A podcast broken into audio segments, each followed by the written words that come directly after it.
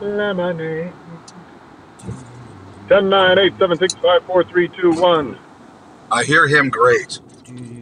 I need Jeff a little louder, please. Uh, coming down in three, two, and one. There you go. Perfect.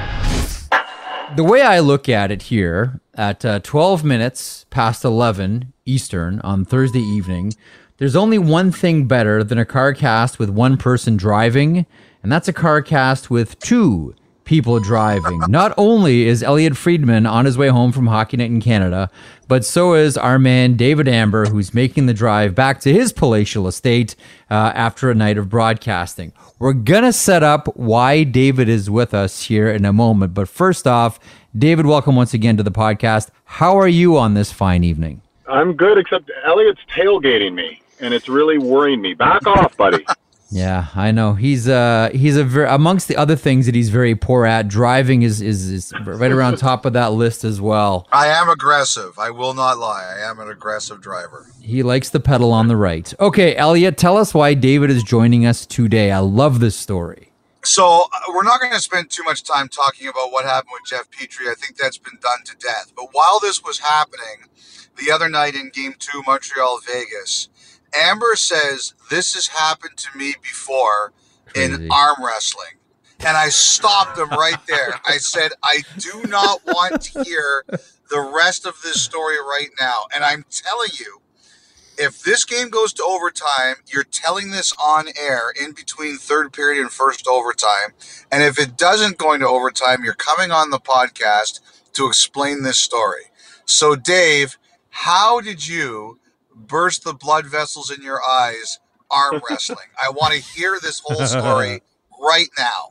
All right. Well, first of all, thanks for having me on, Jeff. Uh, Amo, Elliotte, uh, nice to be here. And uh, it's funny because we saw Jeff Petry, and I went, "Oh my God, what the heck happened?" And we were figuring it out. And Kyle Bukauskas did his report, and then I said, "You know, that's actually happened to me." And I thought back when I was at university, um, back at McGill University, and this is many years. ago, It was probably 1991 or 1992 is actually probably when it was. I was with a bunch of buddies, and what we were doing, what guys do, what women do at university. We were drinking some beers, we were hanging out, and next thing you know, there was a big arm wrestling contest between like 10 guys, right? And one of the guys, a good buddy of mine, his name's Jerry Eiffel. He played on the McGill football team. He was a running back, had a cup of coffee with the Toronto Argos. This guy's a super strong guy, and I said, I'm going to beat you in an arm wrestle. And he kind of looked at me, kind of laughed. And uh, next thing I know, I said, "Let's do it." And we we locked arms. It was almost like remember that movie with Stallone over the top. Of course. Yeah, oh yeah. Yeah. it was like that, right? You know, guys were going toe to toe, and just the typical trying to be the bravado of, of university guys, trying to be strong and tough and all the rest. And we got into one of those epic, like minute and a half, no one's moving an inch either way, back and forth, back and forth, but nothing's happening. I was uh, clenching my face so tight that I didn't realize it at the time, but I popped the blood vessel, I guess, in my left eye, and it was pretty funny because we were heading out after this, right? And I'm going to the bar, and I got like this bloodshot eye. Like it happened right away. I opened my eye, and I couldn't. I could see out of it. It wasn't painful, but it looked like I'd been, you know, stuck something in my eye. I've been punched in the eye, or whatever the case had been. And it was an epic battle, and we laughed and laughed and laughed, and then we went out to uh, to Gerts, which was the McGill pub at the time, and we had a good night. Needless to say, I, I don't think I I was you know didn't things didn't go so well at the bar for me. I was a street brawler, but I, it happened to me. Didn't happen in both eyes though. It just happened in one eye. And I remember, you know, watching Petry. It's like, oh my god, that actually has happened to me before. So I can see how that could happen. Now, as someone who's never popped a blood vessel in his eyes, does it feel like anything? Do you even know when it's happening, or do you just look in the mirror and go, "Whoa, something's up here"? I didn't know anything happened, and it ended. And it's funny, we ended up having two arm wrestles, and he beat me right arm, I beat him left arm. So I was 50 50, thankfully. I felt pretty good about that. I, it ended, and one of the guys like, dude, what happened to your face? it was one of those moments, right? and you know, none of this is caught. This was before the you know social media, before uh, the internet, really. So it wasn't one of those things where people were filming it and putting it on TikTok or anything like that. I went to the bathroom, looked in the mirror, and said, "Oh my god." You know, and he just laughed, right? Because I don't think I think he was exerting himself to about twenty percent, and I was exerting myself to one hundred and twenty percent. That was the difference. Re- real quick follow up. Even though this, this is pre social media, do you have any photograph of this somewhere, anywhere? I wish I did. The likelihood of that is pretty low. I've never even owned a camera in my life. That's the funny thing, except on my phone now. Um, but and I have, I do have some pictures from that era back at school, but I don't think I have a specific picture from that night. That was kind of our every Thursday night, Friday night. Not the arm wrestling, but you know, you, the typical have some beers, hang out, and and end up going out. So if I find one, I will definitely get it to you guys, but I, I haven't seen one yet. And I just remember my eye was completely bloodshot. It lasted about two days, though, and I'm not sure with Petry. I think his might be a whole other situation, but Yep. it, it is pretty scary and it is pretty ghoulish. And, uh, you know, for at least a couple of days, I looked like a tough guy, so there was that. First of all, this story is unbelievable, and I really appreciate you coming on the podcast to tell this story, uh, Dave. But secondly, I remember Jerry Eiffel. Now, people should understand this is not an insignificant person that David picked an arm wrestling contest with. Now, I can't look it up because we're driving. And I got in enough trouble from people complaining that I was pumping gas while on the, doing the car cast last week, so I'm not going to Google while driving. But if I remember correctly, first of all, Jerry Eiffel did play a year in the CFL with the Argos. And if I remember correctly, McGill won the Vanier Cup like in the late 80s, and he had three touchdowns in the championship game. So you, I, I have to give you credit. You did not pick a fight with someone who was beneath your physical power. Like you picked on a legit opponent here. No, no, I was swinging way above my weight class there. I mean, this guy was, he's built like an absolute rock and great guy, super smart guy, lives out in Asia now. And your memory's fantastic. Yeah, he played at McGill, scored three touchdowns in a Vanier Cup winning season back in 1987. And let's put it this way. He beat me uh, one busted blood vessel to none. So, you know, he probably, he had, he had a very good chuckle that, you know, wow, look what I did to this guy. Even though he, he beat me one arm, I beat him one arm, but he had, you know, the last laugh for sure. And he was a great athlete. He actually would have had a nice CFL career, but he broke his leg in a preseason game. That was a team with Pinball Clemons, et cetera. I don't want to go too down deep down that hole because this is a hockey podcast, obviously. But he uh, he could have had a, a big career, but he ended up uh, you know in finance, and he's done incredibly well out in in Asia. So. Uh, yeah, kind of a blast from the past and a funny story and something we can relate to what happened uh, or the look of Jeff Petry. I, I've been there before. Okay, so this is my last question. If you were to arm wrestle Bieksa, who would win? Bieksa. Let me train for six months and then I might have a shot. He's younger. He's a pro athlete. I'm a civilian. It might be close, but I need I need a few months. Uh, you know, we got to get the gyms back open here, and I can start you know getting a little bit prepared for that. Next year, let's do it. I am ending this interview with a promise. We are doing because next year it's going to be 32 thoughts when Seattle comes in. Mhm. We are doing next year the 32 thoughts arm wrestling challenge. Kevin Bieksa versus David Amber. We're doing this. We're going to find a sponsor. We're doing this. Oh, There's going to be money for charity on the table. And I don't even think it's going to be about who puts each other's arms down first. It's about who pops the other guy's blood vessels in their eyes. Oh, I don't. Yeah, I don't care who wins. I just want to see eyes popping. That's it. Can I start with you, Elliotte? Like, give me uh, some hope. Sure.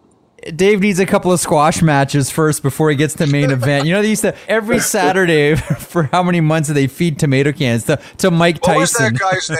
Uh, unpredictable Johnny Rodz and WWE. Yes. Whenever he came out, you knew Yes. losing the match. Yeah. Just need a couple of jobbers like us. We'll make. Don't worry, Dave. We'll make you feel like a champ. We'll make you feel like the oh, Hulk. God. All right. This is great. Before we let you go, Yeah. Yeah. give us a playoff. Uh, first of all, you asked JJ Watt a great question the other Yes. night when you asked him to give a Stanley Cup pick, and he, he basically picked Cole Caufield to win the Stanley Cup by himself. But give us a, a quick Stanley Cup playoff thought tonight. You know, Tampa, they really are an amazing machine because they can really beat you any which way. And I think you hit it on the head in, in the post game hit we did for Sportsnet Central with uh, Danielle and Faizal, where, where you just called it a defensive clinic. You look at the possession that New York had in the final four minutes, and it's very impressive. I mean, the Corsi numbers and all the rest will look nice. But look at how many saves Vasilevskiy had to make in the final four minutes. I believe the number is zero. The shot clock was at 28 and it finished at 28. Uh, you know, they just find a way. Kevin pointed out, we all talk about the prowess of, you know, Brayden Point and Kucherov. you know, but they have all these guys who can play a great two-way game. We all know Jeff has been singing the praises of Anthony Cirelli for two years now, three years now, and they just have a bunch of guys who know how to grind out wins. And there really is a difference between a team that's been there and done that in one and a team that's still learning to do that. And that's not a knock on the New York Islanders by any means, but it's just, boy, Tampa's an impressive team, and again, they can beat you so many different ways. This next game is, is everything for the Islanders. I really do believe that. They're not going to beat Tampa three straight. So this game four coming up is going to be very, very pivotal if they have any shot of, of sort of winning this series and upending the defending champs. You can't nap. You can't. You can't nap a period or a shift against Tampa. You know what, Jeff? I am literally waving goodbye to Dave right now. Our cars are next to each other. I'm waving goodbye. See you, man. Take care, bud. The arm wrestling challenge coming to a podcast near you. Well, namely, thirty-two thoughts to pod. Oh, for sure. Next year, 32 Thoughts, Bieksa versus Amber, arm wrestling challenge. BX doesn't even know he's being volunteered for this, but too bad. We're doing this. Oh, yeah, we're doing this. Dave's strong, dude. Dave's freaking Oh, yeah. strong, man. All right, with that, let's kick it off. Welcome to the podcast, 31 Thoughts Style, presented by the GMC Sierra AT4.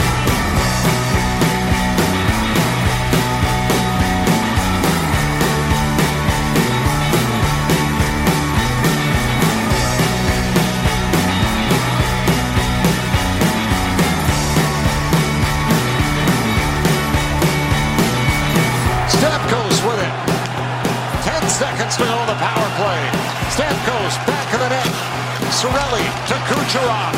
Back for Cirelli. Broken up by Green. Kucherov's got it again. To Hedman. Shoots. Blocked. Rebound. Scores. Brayden Point. As he's knocked down, swipes it in the net. And the Lightning get the lead back. Well, the time had run out. I think he was out of the box, but good on the Tampa Bay Lightning to keep the puck alive. I think the Islanders did an excellent job of really tightening the diamond down low so Kucherov couldn't hit any of the seams. So, welcome once again to 31 Thoughts to Podcast, or as we do it at this time of year, 31 Thoughts to Carcast. Marek alongside Friedman, who is en route uh, back home. Um, the game you just covered, Tampa and New York, 2 to 1 is the final. Tampa takes a 2 to 1 series lead. Vasilevskiy versus Varlamov. We saw Gourde score, Clutterbuck, and Brayden Point. And I gotta say, that Brayden Point goal was some kind of clinic in being able to hold on to what you were trying to do. Yeah. That was remarkable skill by Brayden Point falling down and putting that puck exactly where he wanted to put it. But what was your main takeaway from the uh, the Thursday night game? Defensive clinic, Tampa Bay. There were times the Islanders entered the zone, but whether they blocked a shot or whether they had a stick in the right spot or they pounced on a puck that was fumbled, you know, Tampa. Well, I mean, it did change last year because they, you know, they, they beat some teams that weren't shrinking violets. Like they, you know, they beat the Bruins, they beat the Islanders, they beat Dallas, and that was a tough team. And I don't think they get enough credit for how mean and nasty and even dirty that they are. And I don't say like people think when you say a team is dirty that you're ripping them. I think you have to be somewhat dirty to win in this league, Yeah. and I think they are. You know, I was talking to one uh, GM, and he was talking about Tampa, and he's like, everybody thinks they're this like nice, genteel group of guys.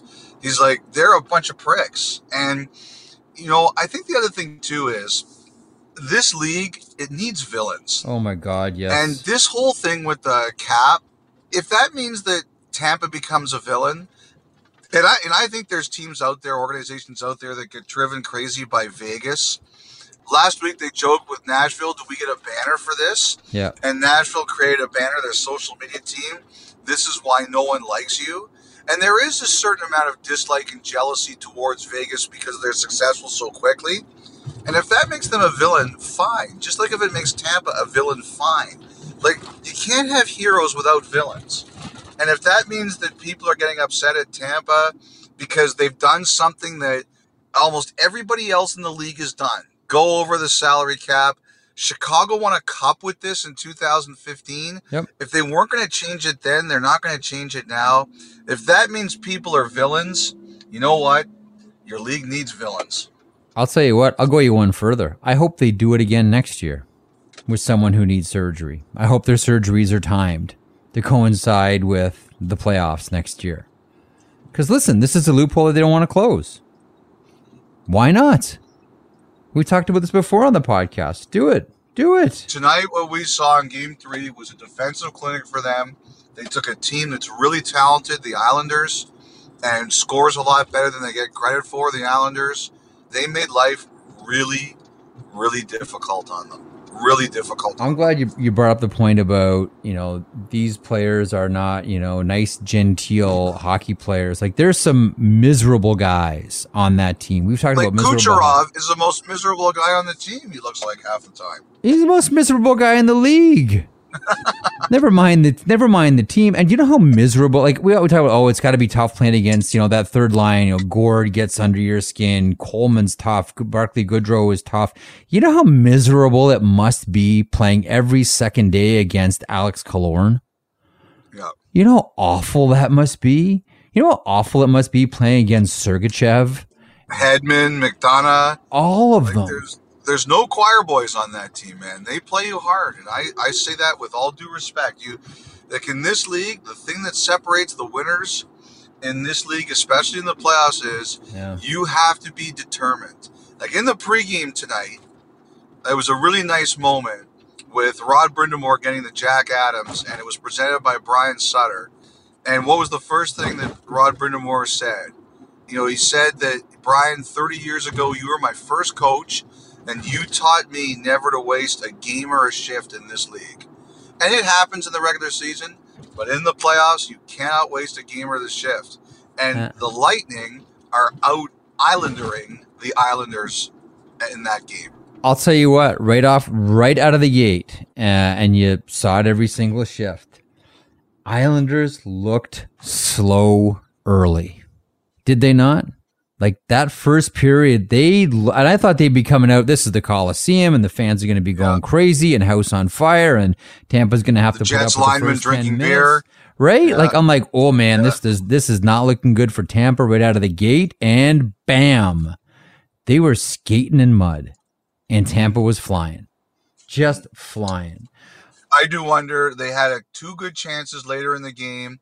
Komarov, he had a couple chances, and it was almost Mm. like Tampa was saying, "We're not letting Barzal beat us. We're not letting Eberle beat us. The guys at the point, if it's Pulock or whatever, they're if someone has to beat us, it'll be Komarov." And I just wonder if Trotz is going to have to do something with that line. Uh, I would think that next game Leo Komarov is not on that line. No, I, I don't like to say this is all on Komarov because I think that guy gives you an honest effort every night. Yeah. but it's clear, you know, they might need another finisher up there. Wahlstrom right this way. Ooh, that's an interesting call. Okay, a couple of other things. You mentioned Rod Brind'Amour there a couple of moments ago. Yeah. This was a big day for Rod Brind'Amour. Like, in when you look at his career, this was an absolutely huge day. You mentioned the Jack Adams Coach of the Year. Uh, also, contract extension announced by Don Waddell today, GM of the Carolina Hurricanes. It is a three-year deal. Man, you've been on this for so long. Uh, we've talked about this so many different podcasts. What's the update, Elliotte? You must be so thankful you don't have to hear me ask you about it anymore. Someone said to me today, Jeff's going to have to get a new question. Gonna have to get one new question. That's right. I, I try to find one question and pluck it like a fiddle over and over and over again. I got to find a new one now about this whole scenario. I mean, this is a pretty unique one. Like normally in a situation like this, the first thing a coach will try to do is create a marketplace. When your Yeah. contract's about to expire, you sort of you know generate interest elsewhere to give yourself some leverage. Rod Brind'Amour did not do that. I have a hard time believing that some teams weren't waiting on his decision, thinking maybe they would have a shot. But it seemed right from the get go, this was the only place he wanted to be and was not in any way, shape, or form interested in trying to create a marketplace. What can you tell us about this entire saga? Because it was a saga. Yeah, I think I think we've said almost everything that needs to be said. You know, he wanted to be there. It was, you know, it, what's the old line? You know, and I use it on the air tonight. You you you find the best looking person for the prom and you shoot your shot, right? And uh, or the person you want to take the most to the prom, and you shoot your shot. And I think some of these, like you know, the Rangers were looking for a date for the prom for a bit, and Seattle was looking for a date for the prom for a bit. And I always did think Gallant in New York was the most likely scenario, but the Rangers just wanted to make sure. And you know, Sara Civian of the Athletic, you know, she wrote several times. I, I, it was obvious she was getting exhausted with some of us in kind of a fun way. You know, she would say he's not going yeah. anywhere. It's Carolina or nothing, and, and she was right. Like I, I think she was totally right from the beginning. But you know, it doesn't mean you don't try. And I think people wanted to check, and we've talked about it. The, the deal was done verbally for a while. He took a lot of heat from some of his contemporaries. But, you know, at the end of the day, you know, you have to do what you think is right for your family. And, you know, that's what he chose to do. And, you know, the other thing I said to someone, I did have one person who called me who thought that what Brind'Amour was really doing was wrong, and they felt I had to do something more to pressure him. And I said, you know, at the end of the day, it's his life. And he, people have to live their lives for them. You can't constantly be worried about what other people think, what other people tell you to do. Yep. It's you and your family. And he said, Well, what about all these other coaches? And I said, Well, that's when you have to go and you have to say, Hey, his situation is unique. And I've talked to you about this book before, The Bald Truth by David Falk, the former basketball super agent. And he, he talked about situations like this where someone would say, Well, X player on the other team is making this your player's not better than that. He can't make more than this. And Falk would say, that's their situation. This is your situation. Mm-hmm. And that's what you have to do. And, you know, I think a guy like Travis Green in Vancouver uh, is a guy who did that. Um, like, I think his number is significantly higher than what Brind'Amour got. But I, I think that's what you have to do. You have to say, that's his situation our situation is different. I don't like when people tell other people, like, I don't like telling other people what to do. So I don't like people telling me what to do. Do you think, though, that this and the reported number is $1.8 million? Do you think that this underpayment based on his market value will have any type of cascading effect on other coach signings? And moreover, have we seen the last of the huge deals for coaches? The Alain Vigneaults, the Joel Quennevilles, the Mike Babcocks, the Claude Juliens. Have we seen the end of those deals? I think we've seen some rollback. Like I said, like Green came in, from what I understand, uh, significantly over Brind'Amour's number. So the answer to me is it's not going to be used as a cap ceiling if you're a good negotiator and have some leverage. Gerard Gallant, it's been reported, is four years at about three and a half a year. So maybe it's not, you know, 20 million like you would have gotten a few years ago, but it's still a very good number. I, I think because of the situation that everybody's in, the league is in, we are seeing some dial back, yes, but you know, you know, things are going to return eventually, and someone's going to have some big leverage at a certain point in time mm-hmm. where we're going to test all this. But I do think there's been a pullback. And I do think a lot of teams are very curious about Dundon's whole thing in Carolina about this is what I think you're worth, and I'm not going past that. And one of his assistant coaches is going through that, Dean Chenoweth, and also Dougie Hamilton's going through that, where he says if you feel you can do a better job for your market value, go ahead and do it. But we'll see. And I'm only going to a certain point.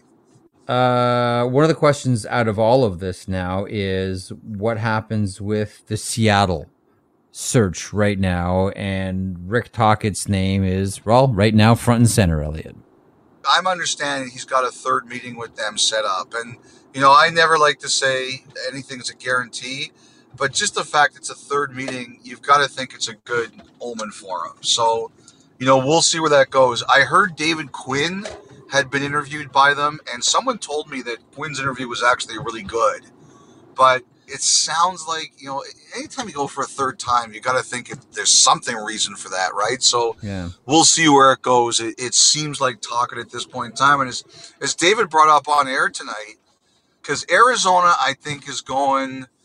You know, Mike Van Ryn or Todd Nelson or Lane Lambert, somebody in that realm Buffalo, I don't know. You know, Buffalo had an interesting one where, you know, Capuano, Ottawa did not allow permission.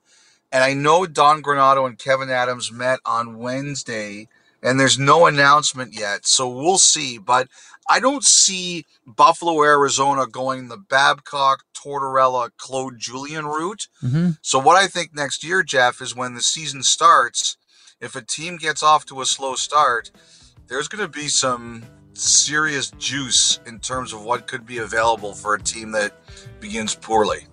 Be some expensive coaches um, sitting on the sidelines waiting to pounce. Uh, a couple of more things uh, as we try to keep our CarCast tight and bright here.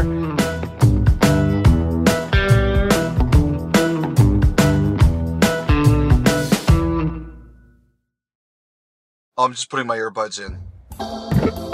You guys got me okay here? Yeah, it is really hot. Hang on. You guys got me okay here? Hello? Hello. Okay, there we go. Okay. Uh, what's happening between Anaheim and Buffalo with Jack Eichel? Jeff, they're definitely talking. You know, I'm on record as saying I think Anaheim's going to try to do something big. You know, I reported this week that I've heard that, you know, teams are saying that Buffalo is potentially going to have a second pick in the top 10 or high in the draft, and Anaheim's sitting there right at number three. You know, I do think there's teams out there, Jeff, who who do believe that Buffalo does not want Eichel in the Eastern Conference. You know, Anaheim, last I checked on the maps, not in the Eastern Conference. Truth can confirm. I definitely think there's there's something going on there. I, I and you know the other thing too is you know Anaheim wasn't willing to include Zegras or or Drysdale for for Dubois. I, I'm curious to see how this grinding goes for Eichel. I was gonna say you're dealing. You this is Jack Eichel here. Yeah, Like this is you know, get healthy and he's one of the best players in the National Hockey League. With all due respect to Pierre Luc Dubois, he ain't Jack Eichel. right. And you're looking at you're looking at transitioning from the Ryan Getzlaf era into another huge centerman in Jack Eichel. I don't know. I love Jamie Drysdale. I really like Trevor Zegras. I also like a third overall pick. Mhm. But we're talking about Jack Eichel here. The other thing too is, by the way, I did have one team that told me that they think that there's a, a club out there that's trying to get one of the forwards and Ristolainen, but I don't know who it is. And Ristolainen. Yes, that one of the teams is trying to get two of those guys. How much do we just say that by the beginning of next season, Eichel, Ristolainen, and Reinhart will all have different addresses? I I think it's likely. I think they want to start over, and those guys all need fresh starts. Where's um where's some of the main interest from what you've been able to glean for uh, for Sam Reinhart? Columbus. I've been told some of the teams that are in on Eichel might also be on Reinhart. Mhm. So, if, for example, say Eichel doesn't end up in Anaheim, it doesn't mean that Reinhart couldn't end up there. Right. I've heard Columbus and, and Reinhart a lot, but I, I think there's quite a few teams. I mean, I think this next couple weeks is, is just going to be, for rumors and stuff, is, is going to be bananas. You know, to me, Philly, I am really curious to see what they're going to do there. They're like in the middle of everything. What's the one thing that we talked about at the end of the year that they really needed to fix? Their ability to defend. Yeah, That's got to be front and center, no? they're going to go after a goalie. Like a backup to Carter Hart. I'm wondering if they're thinking someone who's going to challenge Hart, Wow. like a short-term veteran. Yeah, my thinking there was always, you know, job number one this offseason is get Carter Hart back to where they thought Carter Hart was going to be this year. No, you have to do that too. Of all those teams you're talking about, like I, I think this is going to heat up pretty fast. Like there are big names that are already out there. We just talked about Eichel and Reinhart, and we've talked about Dougie Hamilton already, etc. There's some players on the Boston Bruins. Uh, I'm sure we can uh, we can go over, but who are some of the more interesting teams for you to follow right now as far as chasing rumors and this team's going to be active getting into the draft? Who are a couple before we start to drill down on these in the next couple of weeks? Who catches your eye? Okay, well, Columbus, Yep. obviously, Anaheim, Buffalo, Philly. Someone told me, uh, and I wrote it this week. I think Florida is going to try to be aggressive. I think Colorado is going to be really interesting because you know I wrote this week that the biggest question there is what's Makar's number going to be. I had some people tell me this week they will do everything in their power to keep Landeskog. hmm that they feel they really need him. First of all, they feel that he's been so loyal to the team. He's everything you want your franchise standard bearer to be. And they feel an enormous amount of loyalty and respect to him because of that. And, you know, secondly, they feel he's critical. They feel he sets an attitude. And the other thing, too, is, you know, MacKinnon is such an incredibly driven and competitive guy. Sometimes you need someone to say, okay, Nathan, ease up a little bit today.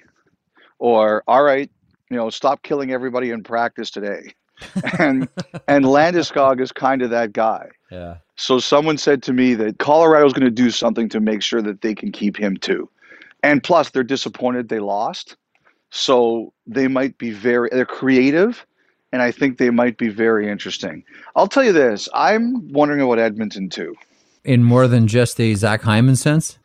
Yeah, I I think Edmonton's going to be interesting. Like uh, we think they're re-signing Larsson. I don't know about RNH. Like everybody's locked down on that one, Mm-hmm. and I think it's because they're really trying to get it done. But I think Edmonton looks at the way this season ended, Mhm. and I think they obviously believe in their top guys. I, I think they believe in some of their young guys who are coming. But then I think they say, you know, what else do we need? We have to take a hard look at what we need. And I, I think they're doing that. To me, the question in Edmonton still is who's your goalie? Yeah. I, I, Last one for you. Get your thoughts on this one. The Jim Gregory GM of the Year award. I had a vote in this one. Marc Bergevin, Lou Lamoriello, and Bill Zito. Three general managers who had three very distinct teams with Yup. different objectives. My big question about the GM of the Year award is how do you evaluate it? What makes a good general like how do you evaluate a general manager's moves that season? Within like this 12 month frame, I, I just don't understand the criteria for like how you decide that Bergevin had a better season than Lamoriello, who didn't have as good a season as Zito. I just don't get the criteria. Like, if you voted for, like, what went into it for you?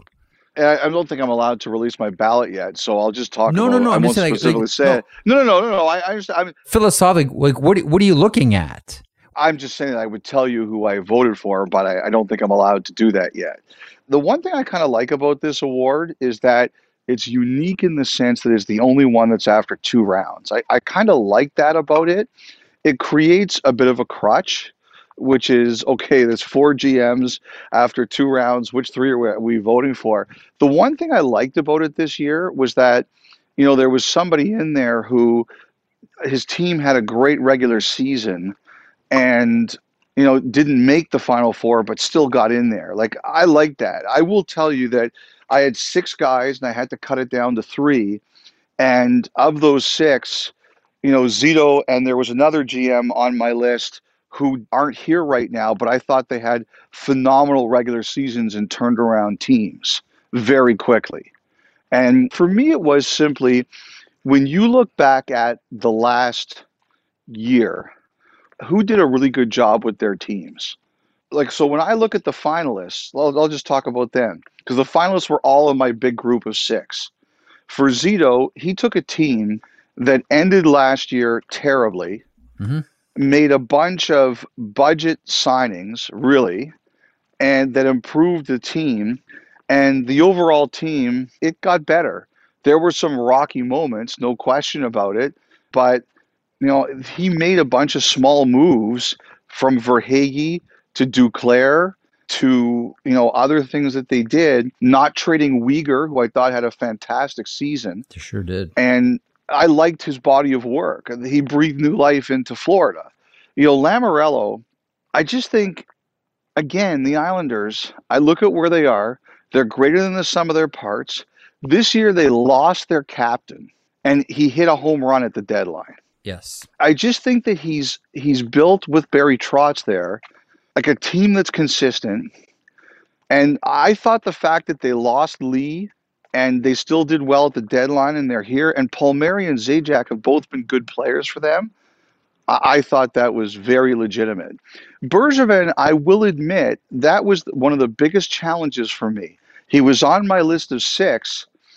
You know, two weeks ago, three weeks ago, it's probably longer now. I don't even know what day it is anymore. They were 24 hours from running him out of town. Correct. It was a big challenge for me. And you know, it just shows you how slim the margin is, right? Hmm.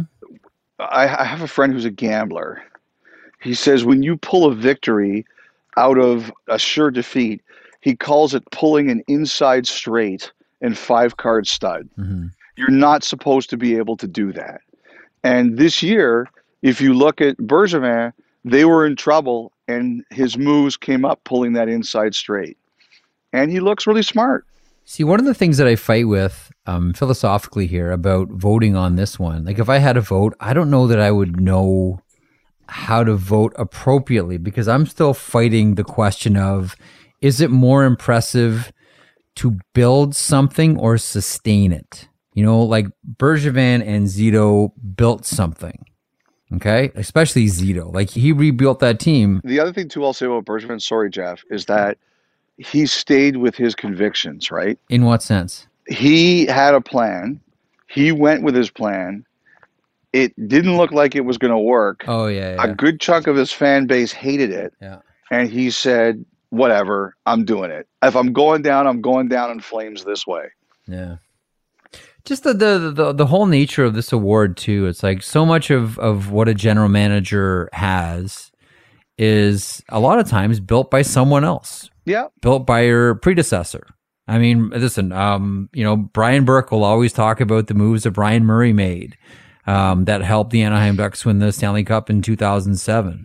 You know, the Chicago Blackhawks won in 2010. Stan Bowman is a general manager, but everyone's looking at Dale Tallon. And I believe, I don't know who did it, but one GM voted for Dale Tallon as general manager of the year in 2010, even though he wasn't a general manager at the end of that season. I just don't know how I would vote because I don't know what's more impressive taking, and maybe it's the same thing about the coach of the year as well. What's more impressive, sustaining an excellent team or taking a bad team and making it good? I don't know the answer. I think sustaining is harder. I do. Then Lamoriello's got to be the choice of those three.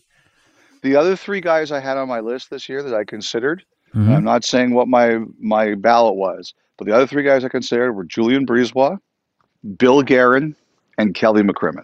All excellent.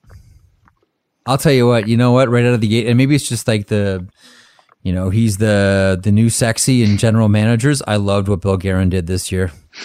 I think it took a lot to do what he did, and he had to make some unpopular decisions. It's like what we just said about Bergevin. He had the courage of his convictions. and he's still going to make more. And he's still going to do more. Like so far Guerin's been really impressive. Okay that's the car cast. You are now free to enter your house Elliotte. Um, and taking us out uh, the canadian music duo bros ewan and Shamus Currie spend most of their time making music with the platinum selling sheepdogs. But the last five years they've also been making groovy tracks as bros from their upcoming album due out july 16th here's bros with never gonna stop on 31 Thoughts, the podcast. Baby,